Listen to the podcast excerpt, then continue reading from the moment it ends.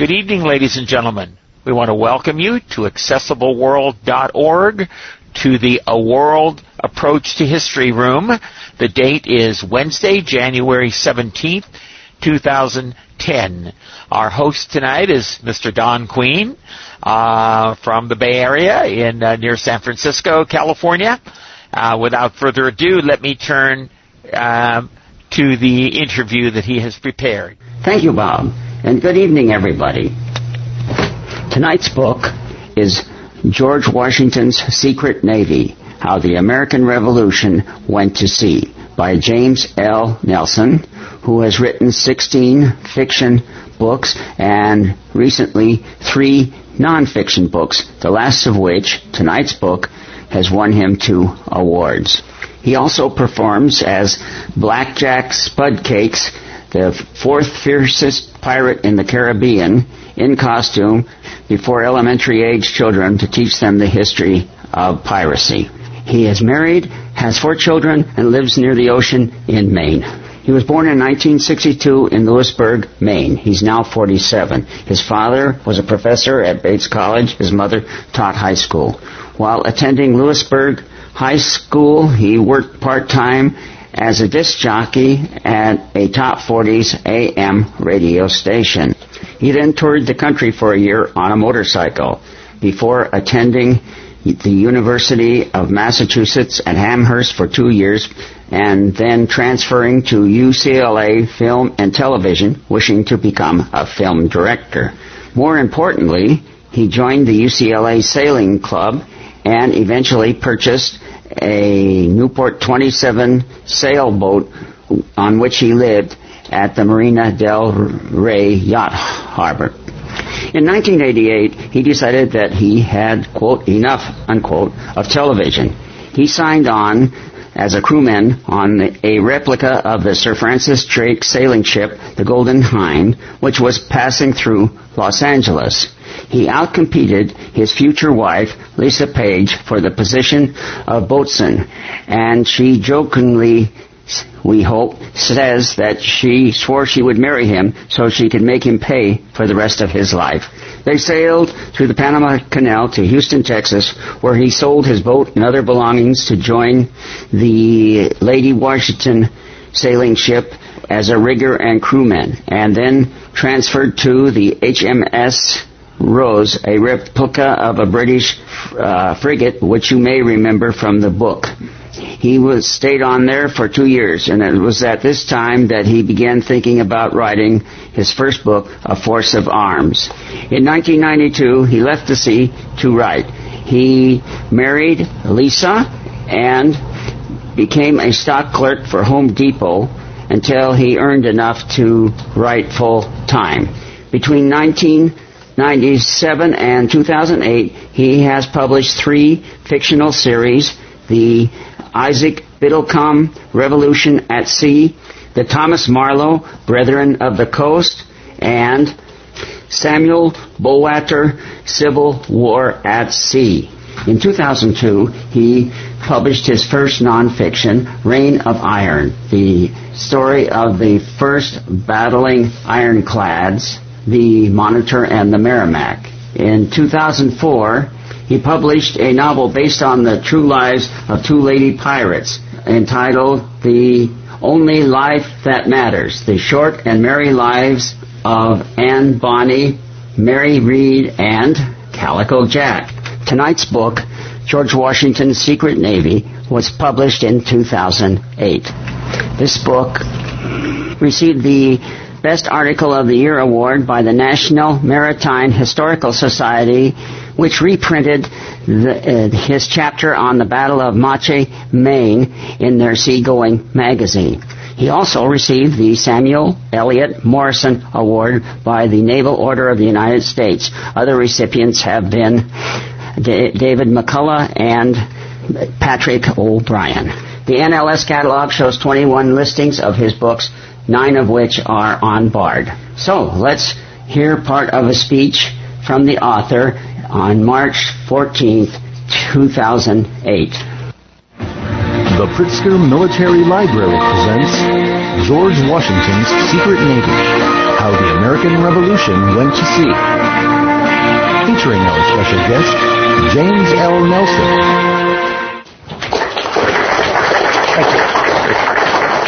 Thank you. Thank you so much for coming out here. One of the things I'd like to talk about first is the time period that I'm writing about.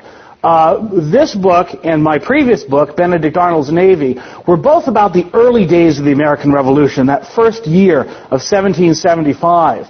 In a lot of ways, I find that to be the most fascinating part of the Revolution. By the time you get to seventeen seventy-six and the signing of the Declaration of Independence, people had pretty much figured out what the war was about. You know, the patriots had finally come to the conclusion that, yes, we're fighting for independence. This is what the war is about. In seventy-five, only the, the most radical of the patriots, the Sam Adams and the John Adams, would be willing to say they're actually fighting for independence. But by seventeen seventy-six, this is pretty much firmed up. By seventeen seventy-six, the Loyalists understand that what the patriots want is independence, and that if they get it, life is going to be pretty tough for them. The British, again, have finally come to understand this is what the fight's about. This is a fight for independence. And their job is to crush the revolution while maintaining the hearts and minds of the colonists, which, of course, is always a very difficult thing to do. So by this point, things have pretty much settled in, and it's just a matter of who's going to win the war. In seventeen seventy-five, in the beginning of the war, it was utter confusion. Nobody knew what the fight was about or really who was fighting. You know, when we mark the beginning of the revolution, the shooting war, we tend to mark it with Lexington and Concord, which is a perfectly reasonable place uh, to start. And, of course, at Lexington and Concord, you have a uh, column of British soldiers that leave Boston to try to um, uh, confiscate American military stores, try to arrest a couple of uh, the rebel leaders. This had happened before. This wasn't anything new. There had been plenty of times where the British had come out and the militia had turned out and they confronted each other. The difference is that this time they started shooting at each other, you know, with no plan whatsoever. The, the, the, the, the firefight started. More militia show up. Militia start pouring in from all of Massachusetts. And suddenly there's a fifteen thousand man army in the field surrounding Boston. Nobody planned this. Nobody thought this up. It just happened. This army springs up out of nowhere. And there was nobody in charge. I mean, you had, you know, the local militia officers who were in charge of their units. You had some of the sort of upper echelon militia leaders. But no one was making the big decisions. You had the Massachusetts Committee of Safety, who were ostensibly in charge of the army, but they didn't want to have anything to do with it. They weren't prepared to take on a fifteen thousand man army. And it is a, a great indication of the sort of confusion that you see. If you look at the um, enlistment rolls of a lot of these militia, when it says, you know, the, the, the sort of form that they sign, it says that they're enlisting in the name of King George. Think of that. They're joining local militia in the name of King George to fight redcoats. You know, nobody knew what was going on. Um, Uh, about a month after Concord and Lexington, uh, Benedict Arnold and Ethan Allen captured Fort Ticonderoga on May tenth of seventeen seventy-five. And uh, in Ethan Allen's autobiography, which is a great work of fiction if you ever read it, but um, he says that when he approached the commanding officer of Ticonderoga, the commanding officer said, "On whose authority are you capturing this fort?" And Ethan Allen claims to have said, "By the Great Jehovah and the Continental Congress." Well, presumably the Great Jehovah knew what was going on, but the Continental Congress would have been damn surprised. They weren't even in session. The Second Continental Congress met ten hours after Ethan Allen and Benedict Arnold captured Fort Ticonderoga. So you look at these guys, when the First Continental Congress breaks up, they essentially sent a letter to King George saying, "Can't we all be friends?" And they went home, and that was it. They come back, and suddenly there's a shooting war in Massachusetts, a fifteen to twenty thousand man army, uh, a fort in upper state New York that's in their hands. You know, they're completely overwhelmed. They didn't know what to do. It's the, the events took off on their own and really sort of outpaced the leadership, the political and military leadership. So it was a very, very confused time. And I just find it fascinating the way that sort of sifts out and, and sort of organizes itself, which, again, is part of what I'm talking about in this book. Um, one of the problems that we run into, again, when we're writing history is this sense of inevitability. You know, we know how the revolution turned out, so there's a tendency to think, well, of course it turned out that way. But in seventeen seventy-five, they certainly were not thinking in those terms. In fact, it was ludicrous to think that these farmers could possibly beat the best-equipped, best-trained military in the world. It was it was crazy. Um, you know, and you, um, one of the, one of my common rants is this idea of, you always have people say, ah, it's revisionist history. And revisionist history essentially comes to mean history that's written in the way that someone doesn't want it to be written. The fact is that all history is revisionist history. History is not like math. In math, you can have a Pythagorean theorem, and it's fine for two thousand years. You don't have to change it, because it always works. History isn't like that. History, we can only know history through the filter of the historian and the reader. And that filter changes. Our perspectives change. Our outlooks change. And that's why we have to rewrite the history books with every generation, as our perception of the history changes. And again, this is something that, as a historian, you have to wrestle with. Because, you know, I can only view this history through my own perspective. And I try to be as disinterested and honest as I can be, but I still got all of this stuff that I have to come through. And that becomes particularly difficult when you're dealing with major historical figures like George Washington, for instance, um, or with my previous book, Benedict Arnold, um, because there's such a sort of sense for who these people are uh, in, in American history. Washington, of course, has taken on a, a very much a godlike status in the American imagination. You know, he is the indispensable man, the, the, the great man on the white horse. Um, You know, the man without whom we could not have won the revolution. And when you read uh, histories, um, like I, in researching the book I'm working on right now, uh, I read a history of the revolution, supposedly a straight history of the revolution, written by Henry Lee, who is the grandson of Light Horse Harry Lee. And he wrote this history in eighteen twenty-four. When, and of course, the grandson of Light Horse Harry Lee is not going to be particularly impartial when it comes to the revolution. And so he writes of Washington, the solitary grandeur of Washington, glittering far above the region of envy and emulation, left him unopposed by a rival, unapproached by a second. You know, it's like, come on, this is this is straight history. And and and and the thing that gets difficult to remember is the fact that in seventeen seventy-five, people did not view Washington this way. He was not, did not have this sort of godlike status. Um, but you see in these early historians this need to show, well, Washington was such a great man as a leader, he must have been a great man as a child. You know, so you get all these silly Parson Weems stories and the I Cannot Touch Cherry Tree, which are all made up, uh, but there's a sort of need to show how great he was as a kid. Interestingly enough, you see the exact, exact opposite with Benedict Arnold. You, there is... Because Arnold was such a heinous criminal in the American imagination, there's this need to show how awful he was from the beginning. And you have all of these stories of Arnold as a kid, how he, he would torture small animals and he put broken glass on the sidewalks. and, and it's all made up. We know almost nothing about Arnold's childhood, but um, but the stories persist. Uh, you know, most people now understand that those stories of Washington as a kid are fables. But people don't know as much about Arnold, and I've read a lot of, you know, supposedly well-researched contemporary histories that just repeat that. And and whenever they talk about Arnold, you know, they talk about what a nasty, awful guy he was, you know, projecting what we know that he ended up doing onto who he was earlier in the war. And this is one of the things that, as a historian, we have to fight. And again, with Washington, you really have that tendency because he is so idolized. And then invariably what you have is a backlash. So then you have a new school of historians that say, ah, Washington, you know, he's just he's a rich white guy, he owned slaves, lost more battles than he won, he wasn't really that great. You know, so you get that extreme. And then ultimately, I think, after a few hundred years, when we're a little less passionate about these subjects, we start to come to a middle and start to understand who these people really were. I think with Benedict Arnold, you're really starting to get a lot of scholars who are looking at him and saying, look, you know, what he did was inexcusable, it was heinous, But let's not forget those early days of the war, because he was vitally important to the effort. Same thing with Washington. You're starting to get, you know, historians are saying, well, okay, he was a rich white slave owner. He did lose more battles than he won.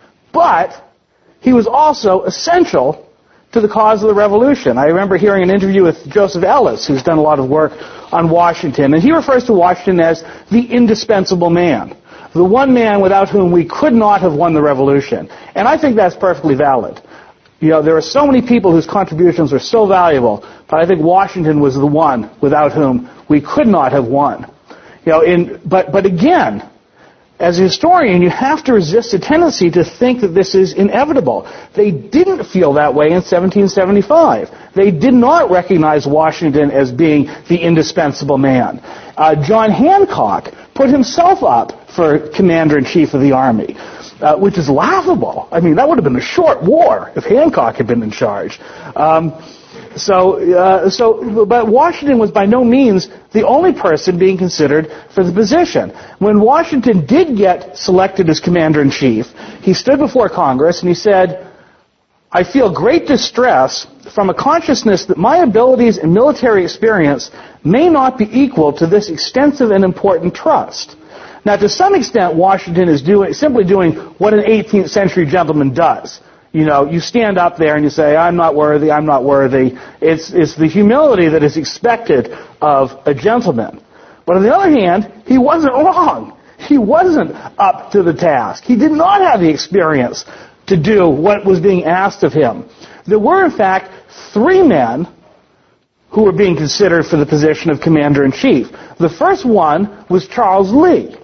Lee had been a lieutenant colonel in the regular British Army. He'd fought extensively in Europe. He'd fought in uh, the French and Indian War in America. He had considerably more experience than Washington at leading large bodies of men. Um, he had spent a number of years anticipating the revolution and lobbying for the position of commander-in-chief, going around telling anyone who would listen that he was the most brilliant military mind in America. And one of these, you know, numbers, you say, you know, I'm the most brilliant military commander in America. And if you don't ask me, if you don't believe me, just ask me and I'll tell you. Uh, and a lot of people believed him. John Adams thought that he was the most brilliant military commander. The second man under consideration was Horatio Gates, also who had been part of the regular British Army as a major, had fought in Europe uh, uh, with Charles Lee, had also fought in the French and Indian War, a very uh, experienced, knowledgeable officer, far more so than Washington. The problem with both of these men was that neither of them were native born. They had both been born in England and had emigrated to America, and that was the one thing that Congress could not get around. Even though they had more experience than Washington, Congress could not get around the idea of putting someone who was British born in command of American troops. And uh, ironically, of course, I'm sure a lot of you are very Uh, up on your Revolutionary War history, and you know that both Gates and Lee ended up, the, they fought as major generals and ended the war in various states of disgrace. And interestingly, looking back, you realize that they would have both been disasters as commander-in-chief, precisely because they had been part of the regular British Army, and as such had the prejudice that British Army officers had against Americans. Even though they were leading American troops, they didn't really, in their heart of hearts, believe Americans would fight. And they never trusted their own men. You know, they would have been an absolute disaster. So, the last man under consideration was George Washington. Washington had never commanded anything bigger than a regiment. He had commanded the Virginia Blues, his militia unit in Virginia. Um, they were an Excellent, excellent regiment. He drilled them to the standards of the British Army. They were as good as any regular British Army regiment. But, of course, to the British, they were still just locals. They were still just militia, despite Washington's excellent uh, uh, training of his men. Now, Washington, again, whenever he wrote to anyone about the process by, in which he was selected as commander-in-chief, he always said, I didn't want this. I didn't want to be commander-in-chief. They asked me to do it. Honor dictated that I do it. I didn't want it. He always claimed that he did not want this job. Yet he always attended the Congress in his uniform. So you wonder, how much did he really not want to be commander-in-chief? Um, I suspect that really in sort of going through all this correspondence and looking at Washington's um, feelings about the job, I came to the conclusion that Washington really didn't want to be commander-in-chief, and the only thing that he wanted less was for someone else to be commander-in-chief. So so he ends up taking this uh, position when he's nominated finally by John Adams. But again, when Washington was first nominated as commander-in-chief, he did not have enough votes in the Continental Congress to elect him. And when his supporters recognized this, they adjourned, they tabled the motion for a couple of days so that they could lobby the other members of Congress. And finally they came back and voted unanimously to Washington. But again, Washington has become so much the indispensable man in our imaginations, it's hard to imagine that at the time he was not necessarily the inevitable candidate. Um, so Washington shows up in Cambridge at the head of a twenty thousand man army, and he starts to get a sense for what he's up against. The fact that he may well have bitten off more than he could chew. Um, not only, it, had Washington taken command of twenty thousand British regulars, it probably wouldn't have been that big a deal, because these men had the officer corps, they had the training, they had the infrastructure, the army was, you know, a real functioning unit, and he could have stepped into the leadership of that. He steps in command of twenty thousand man rabble. And even worse, they were Yankees, which Washington really hated. You know, they had their Yankee sense of um, uh, democracy, you know, electing their officers, and the officers kowtowing to the men because they didn't want to lose their positions. Washington was horrified. And Washington encounters, when he gets to Cambridge, something else that he has never dealt with before at a strategic level, and that is the sea.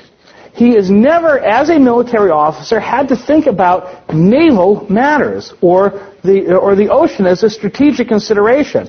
All of Washington's fighting had been done on the frontier. Now, for a British officer, for a British general, it was simply a natural that Army and Navy worked together. This is how it worked. This was standard tactics of the day, particularly when you're fighting on a coastline like they are in uh, America.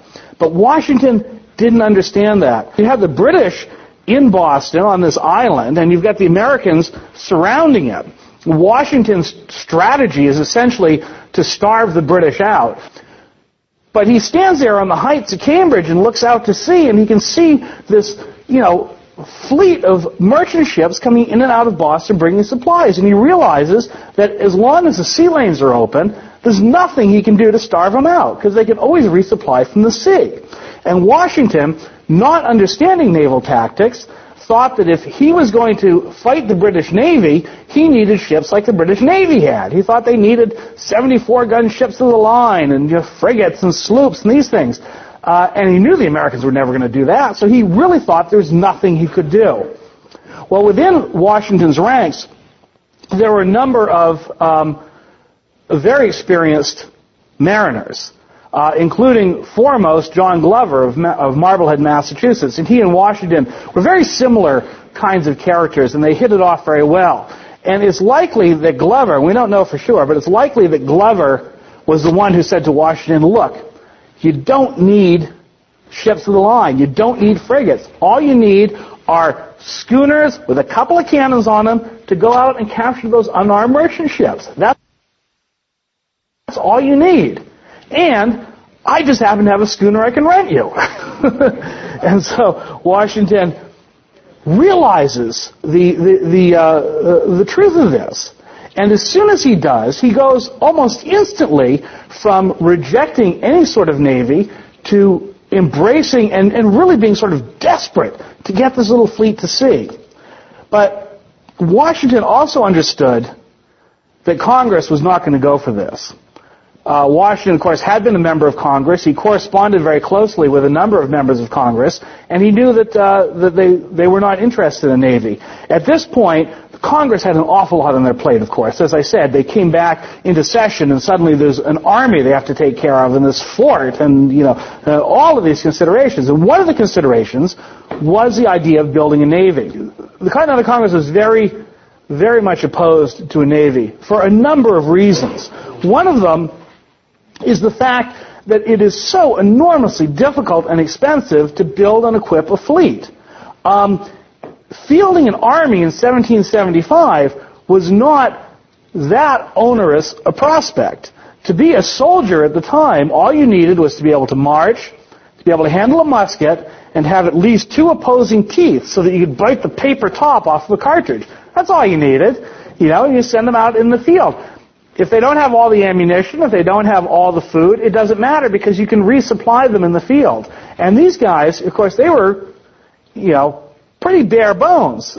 A fleet doesn't work that way.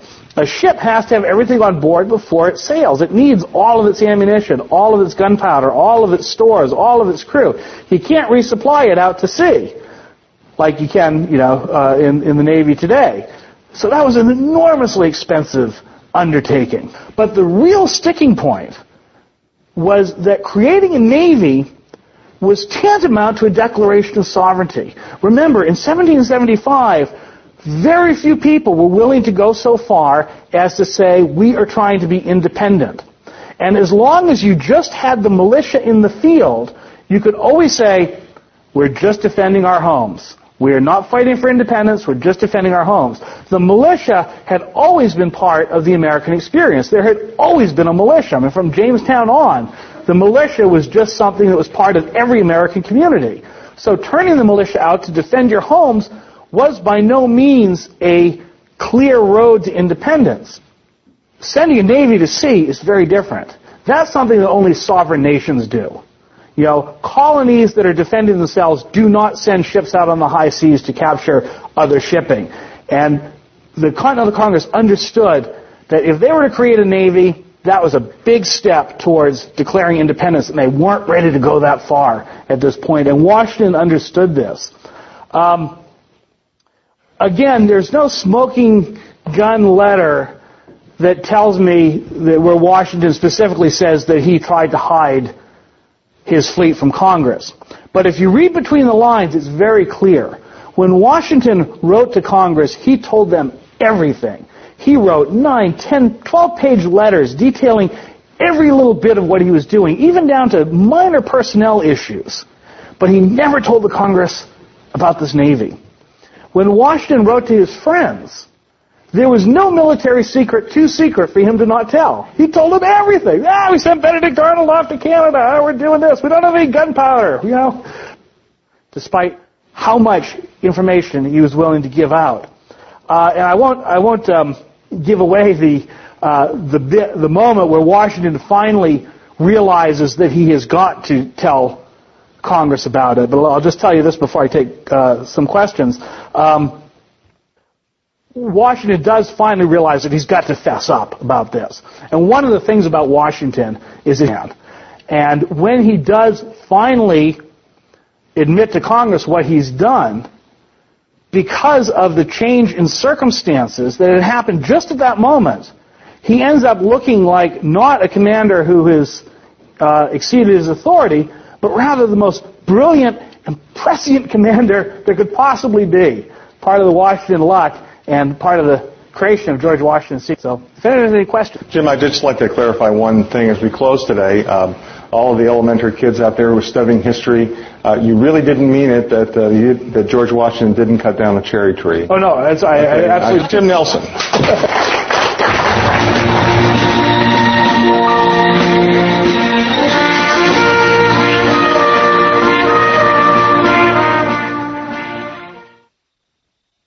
I want to thank Bob Acosta and Rick Harmon for their technical assistance tonight.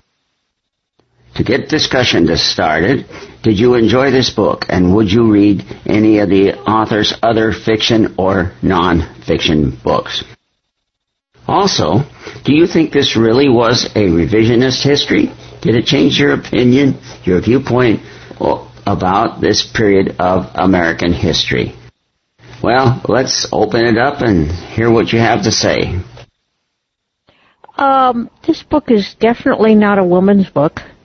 Um, I could see where a man would thoroughly enjoy it, especially if he'd been connected with the military, I, I would think that, you know, a man would enjoy it immensely, but this is just, you know, not a woman's book. And I stuck with it uh, because of the fact that I was saying before, I was a history major in college, and, you know, we kind of, I took maybe one survey course in American history, and we brushed over, you know, we talked about the Revolution, but not, you know, in this, it just, just shed a different light on the Revolution. And no, I don't think this is revisionist history. I think it just simply adds to the knowledge of the Revolution that we already have acquired through learning.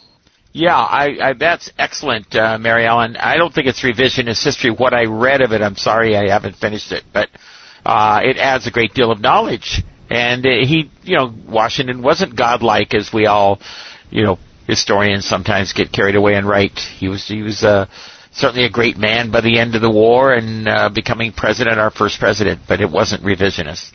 But uh, I'll keep plugging through the book and hopefully finish it. I didn't notice uh, so much knowledge. Of course, it's about a war, and it had a lot of sea battles and burning of the cities, uh, the, the local town, Falmouth and Machias. Was it Machias? And... Uh, Uh, so I, I, I kind of like sea stories, so maybe that's why I I liked the book. But uh, it it didn't change my idea. It, of course, in, it, it makes George Washington just look incredibly patient and foregoing. He had a temper, but he he he he put up with an awful lot of garbage. Um, this was an interesting book. I think when I first tried reading it, I thought it was a little choppy and a little difficult to get into. And then I realized I was reading it when I was sleepy, and maybe I should be fully awake. And actually at that point I did start to enjoy it because, um, as you know, I, I live in Massachusetts, so it was really fascinating to hear them talking about the town of Beverly and of Salem and uh, Falmouth and all these places that we've been to. Um, And I just I just thought it was, in the end, I, I really liked it. And I'm curious to read maybe one of his fiction books. I, I think um, I agreed that it's not possibly a book that I would have picked up on my own. And I might have stayed with my first assessment of it, but I'm glad that I decided to give it another try. You know, I had the same experience. I... read it was uh, sleepy, and I, I was kind of disappointed at, at first. I said, gee, I picked a... Uh, then I, I was rereading it for the group, and it, it just... Uh, uh, the individual chapters are well-formed, and they uh, bring out a lot of facts about the personalities of uh, General Gage, and uh, I guess it's Admiral Grieg, or Gehrig. His name was, was kind of a scoundrel. He was a, a roughneck, and... Uh, And that, that is in his first book of fiction, uh, the uh, uh, Force by Force of Arms. It's a revolutionary sea saga. Uh, fig- he figures pretty prominently in it, so you'll you would enjoy that. Uh, interesting, and it makes sense that he pointed. I thought, by the way, Nelson's presentation really was great. He, I'd like to meet him and listen to him for hours. Um, Charles Lee was probably the best general of the bunch in many ways, but uh, they were too uh, they were too British. That was a good point, and I don't think we would have gone for an Englishman leading us. And I like what when Nelson said he didn't really have faith in Americans. He thought they wouldn't fight. Uh, he and Gates, and of course Gates gets involved in a lot of things. And Arnold was a very good general at first. He did fight very bravely uh, for us and before the, the, the you know effort to hand West Point over to the British. You know, uh, Arnold is a very interesting character, and uh, uh, I guess I didn't read the whole book. I started to read it, but uh, he he put a lot of his own money into that campaign uh, to to Ticonderoga and the rest of it at first, and he saved the Revolution and his battle on the Lake Champlain too. He stopped the British, you know, and, or else they'd have come down those lakes into the Hudson River and split the whole thing off. So I think that he, he that's why I think uh, Washington was so upset when, of course, he was uh, turned, uh, became a turncoat. That uh, he You, I guess spies are a dime a dozen, but he was a pretty important guy. Or, Don, didn't Peggy Shippen, doesn't she deserve credit for moving him over a little bit? I mean, his wife, Philadelphia, British darling, you might say. Oh, yes, I, I think that she had a lot to do with it. He, he had, uh, I remember a radio drama they had back years ago that the uh, this, he, this speech was given in Chicago and sponsored by the... Uh, What was that conservative newspaper? I can't think of the name right now, but uh, Colonel somebody. Uh, but he, he, his father was an alcoholic and kind of the town laughingstock. And so uh, I think that Arnold, Arnold uh, overcame this and grew up, but he always had a chip on his shoulder, and he didn't get the, quite the recognition he thought he sh- should. Well, you know what's so fascinating is you look at the Revolutionary War in seventeen seventy-five.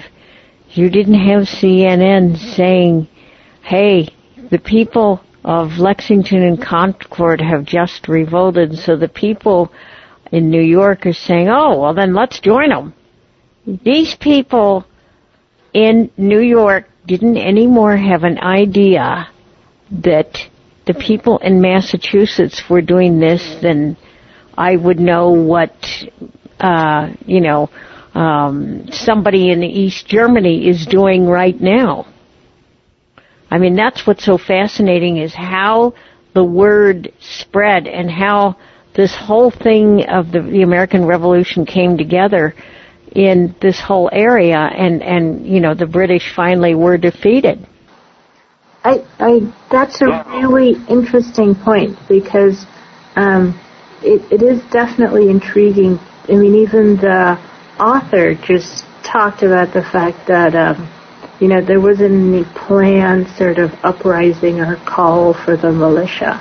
So it would be interesting to find out if he has written something that looks at um, whether sort of what that process was, and how it was that information could spread. And because there, there, there has to have been something, something fomenting, something going on that gets everybody to the point where they're like, okay, this has happened, at least uh, talking within Massachusetts, and now we all have to gather and we have to do something. Because um, if militias, if if the British regularly go out and try to stop militias or, or something like that, then what made that particular day different? Oh, that's very interesting. Remember, things were happening around the colonies, and you had, uh, was it Sam Adams, his letters of correspondence, you know, keep keep the fires going, and he was almost the only one there for a while, and especially Lord North, who was pretty good with us, you know, rescinded the tea tax and things like this, but um, uh, you had the Stamp Act, the, the Townsend duties, come in and wait, um, that's a little earlier, I guess. But uh, and then the king, don't forget, the king was acting very British. We were a part of his empire. We said, King, you know, we're, we know we uh, maybe fired some shots or whatever. We're sorry. Let's all be friends. And he, he was an angry, he, he didn't speak a word of English. He was German. That doesn't mean he could be bad or good, but he just, the British had no understanding. How dare those Americans do this? And uh, you're right, uh, Mary Ellen, had we had C N N or the Internet, I wonder how things may have erupted even more, or we at least would have been communicating with the British more. Letters took, what, three months or so to get across the waters? You know, they didn't call them the Minutemen for nothing. I think that they were, they must have had a real, quote, network. I hate to use that term. Um there because um, they, they, they, you know, the way they sprang in and surrounded the city like that is just incredible. Right, and in the war, it, I, I remember anyway, uh, one third of our Americans, um, you know, were, were patriots. They fought. They, they, they were more radical. One third didn't. Uh, uh, one third were British, you know, the rich planters and such, and one third didn't care. They they were going to be killed either way. They they they were in the middle. You know, so it wasn't a united effort. Washington, what, never had more than fifteen, sixteen thousand in the field, if he even had that. The British had, I think, thirty-five thousand, but Washington knew how to they knew how to fight using you know hiding, hit and run, guerrilla warfare, the the um, the uh, Tennessee riflemen and so on and so forth. Um, they weren't fighting uh, four abreast, you know, like the British, so magnificent. And we started shooting there at Bunker Hill. I think the British, Brits lost a lot of their officers right there. They, the part I didn't include was a question they asked: did the Americans fight, you know, from the bushes and all that? And he says they only they had to fight uh, European style, although they weren't very well trained at it, because you couldn't find enough bushes and rocks to hide behind for fifteen thousand men. But there, there were two battles. He mentioned that one was at King's Mountain, and I can't remember the other one, where they did did fight from the bushes and stuff, like the, you know, like the they did when Braddock got ambushed. The colonists went off into the brush, and the British stood there in in line and got killed. You know. But it's interesting that Washington wasn't probably the best military guy to, to lead us, right? But he was the best man, the indispensable man. He had uh, he had a lot of advice, though. I mean, he had these two generals. I mean, he, he I think that in the beginning he comes up with uh, what's his name, Lee, General Lee, and uh, they had that German guy, and they kept vetoing. He wanted to attack Boston, and they, they they said no. The Congress wanted him to, and they said no, no, you can't, you can't. You know, they only had an hour's worth of ammunition there, and uh, the British couldn't go and attack him, because if they got out into the country, they couldn't handle the, they couldn't occupy Massachusetts. They didn't have enough troops for that. They had to stay in their little, little tiny area. So they were at a real stalemate, and neither one really knew how, the weaknesses of the other one too, which is another communication thing. Yeah, that's a great point. I don't think either side realized how weak the other was, really. That's that's what I got out of the book so far. You know, it was funny that uh, the colonists didn't get angry until the British started retaliating, like burning Falmouth and Macias. That kind of got them upset, and then they started attacking the the uh, the, the the merchantmen that weren't going to uh, Boston, and, and pressing this this crewmen, and uh, I think he they even were hitting the small towns along the coast. And impressing people to be a, to serve in their navy. Well, we go hand in hand with occupation. The Americans get in trouble with that sometimes. I mean, we love you, but we'll drop a two-ton bomb on your city. But we do love you. Don't worry. Or we're going to burn down this city because um, the enemy, uh, you know, is hiding in the city, and so we have to kill everybody to get the enemy. And um, one wonders if the British had just occupied uh, some of the major cities and just kind of hung in there. But I don't know if the British king, English king, would have been that patient in Parliament. I think it was the French. Uh, uh, you remember Tupman's thing that, uh, you know, when uh, Cornwallis got surrendered, uh, they, they, there was the French Navy off the coast with their seventy-fours or whatever ships they had, and then there was the uh, uh, the general from Newport marched his. He had there were more French troops, I think, than American troops there, in one account I read, so we don't like to bring that up, but uh, that that was was the case, and uh, it was just really uh, a good fortune on our part, and also a lot of money from France and from the Netherlands. Was it Netherlands or Denmark? Anyway, one of the two. Well, I think wasn't there? There were two stories that I that I sort of remembered. One, the story about the doctor who was tried, I think, as a spy, and then um, he wasn't hung or whatever, but, but he was, I don't know, he was sort of exiled. And there was some question about whether he was a spy or not, and then later on they found that he actually was really a spy. I just thought that was sort of interesting. And then the other story that I thought was also interesting was the the fact that there was actually some determination to do, like to, to um, by the British at one point to sort of attack the um, local towns along the Massachusetts seacoast, and that Falmouth was one of the towns that was actually burned. Um, and then that's where I think this fact that there, there was this delayed communication between sort of America and England played a part. because I, I, I think that, that there were some, um, a letter that came from the king or somebody that finally said that they wanted the British to, to, to withdraw or to move out, move away from Massachusetts or something like that. And that might have been, I, I could have gotten this all wrong. The only reason that other towns and cities weren't burnt in Massachusetts. Well, that's interesting. I hadn't I hadn't heard that, but uh, that's, that's very good. Yeah, I think that he had uh, the the uh, captain of whatever the ship was that burnt Falmouth. I think he had more orders, but I forgot he had to go back to Boston or why he pulled back after that. But uh, it, it could have been a lot worse, I guess.